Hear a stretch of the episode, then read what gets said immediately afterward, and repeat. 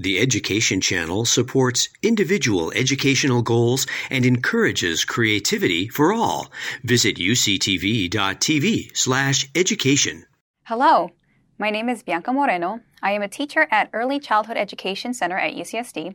As an early childhood educator, I plan and set up science, technology, engineering, and math activities that give children hands on experiences to foster creativity and curiosity.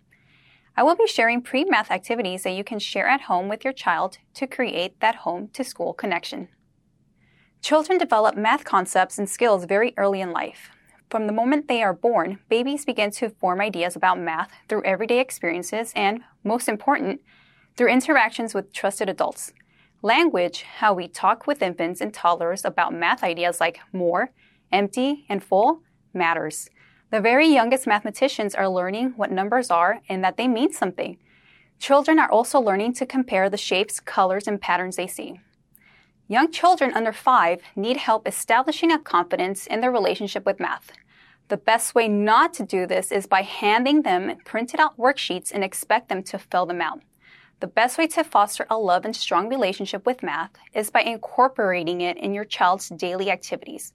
A simple routine like bath time is a perfect example. During a bath, we get an opportunity to build children's math vocabulary and it draws attention to what you're doing. Your arm is dry. Now we'll pour some water on it and your arm is wet. This cup is floating on the water. When we fill it up, it sinks to the bottom.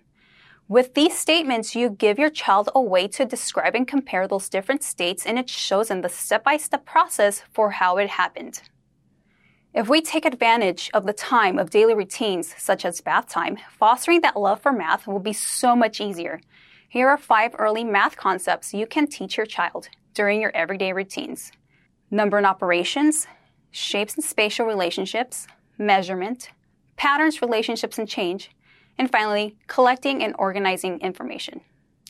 The first, number and operations, is understanding the concept of number, quantity, order, ways of representing numbers. One to one correspondence means that one object corresponds to one number, and counting. Some examples include You have two eyes, and so does your bear. Let's count. One, two. I have more crackers than you do. See, I have one, two, three. And you have one, two. I'm going to eat one of mine. Now I have the same as you.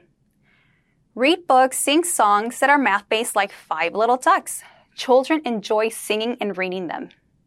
Number two, shapes and spatial relationships is recognizing and naming shapes, understanding the physical relationship between yourself and your objects and the relationships between objects. Examples of shapes and spatial relationships include Look, Peter went under the climber and Andrea is on top. You're sitting next to your brother. Some of the crackers we have today are square and some are round. Number three, measurement, which includes size, weight, quantity, volume, and time. Examples include moving that chair is hard. It's heavy. Your nap lasted a long time today.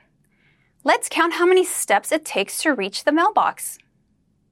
Number four, patterns, relationships, and change is recognizing, seeing the relationships that make up a pattern, and or creating repetitions of objects, events, colors, lines, textures, and sounds.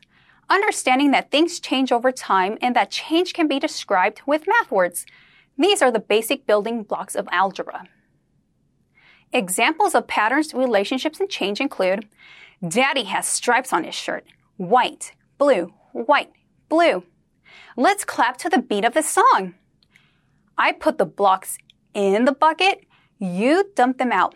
I put the blocks back in the bucket. You dump them out. Our plant looks taller today. I think it grew overnight. And number five, collecting and organizing information includes gathering, sorting, classifying, and analyzing information to make sense of what is happening in the environment. Examples of collecting and organizing information include let's put the big lid on the big bowl and the small lid on the small bowl. You always smile when mommy sings to you. Let's put the dolls in the basket and the balls in the box. Some final thoughts. Talk math with your child as a matter of routine. For example, diapering, meal and bath times, neighborhood walks, and shopping trips are ideal times to count, point out shapes and sizes, talk about patterns, and describe how things are the same and different. Make a list of math talk words and phrases, post it on the refrigerator or somewhere else handy to remind you to take advantage of math talk opportunities. Thank you for joining me today. I hope these examples help start and maintain that math conversation at home. Remember, this is all about igniting that spark for the love of math.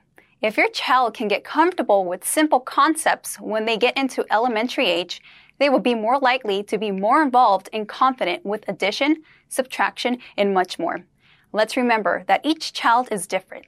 Look at your child's interests in food, activities, etc., to find ways to incorporate them into your daily routines.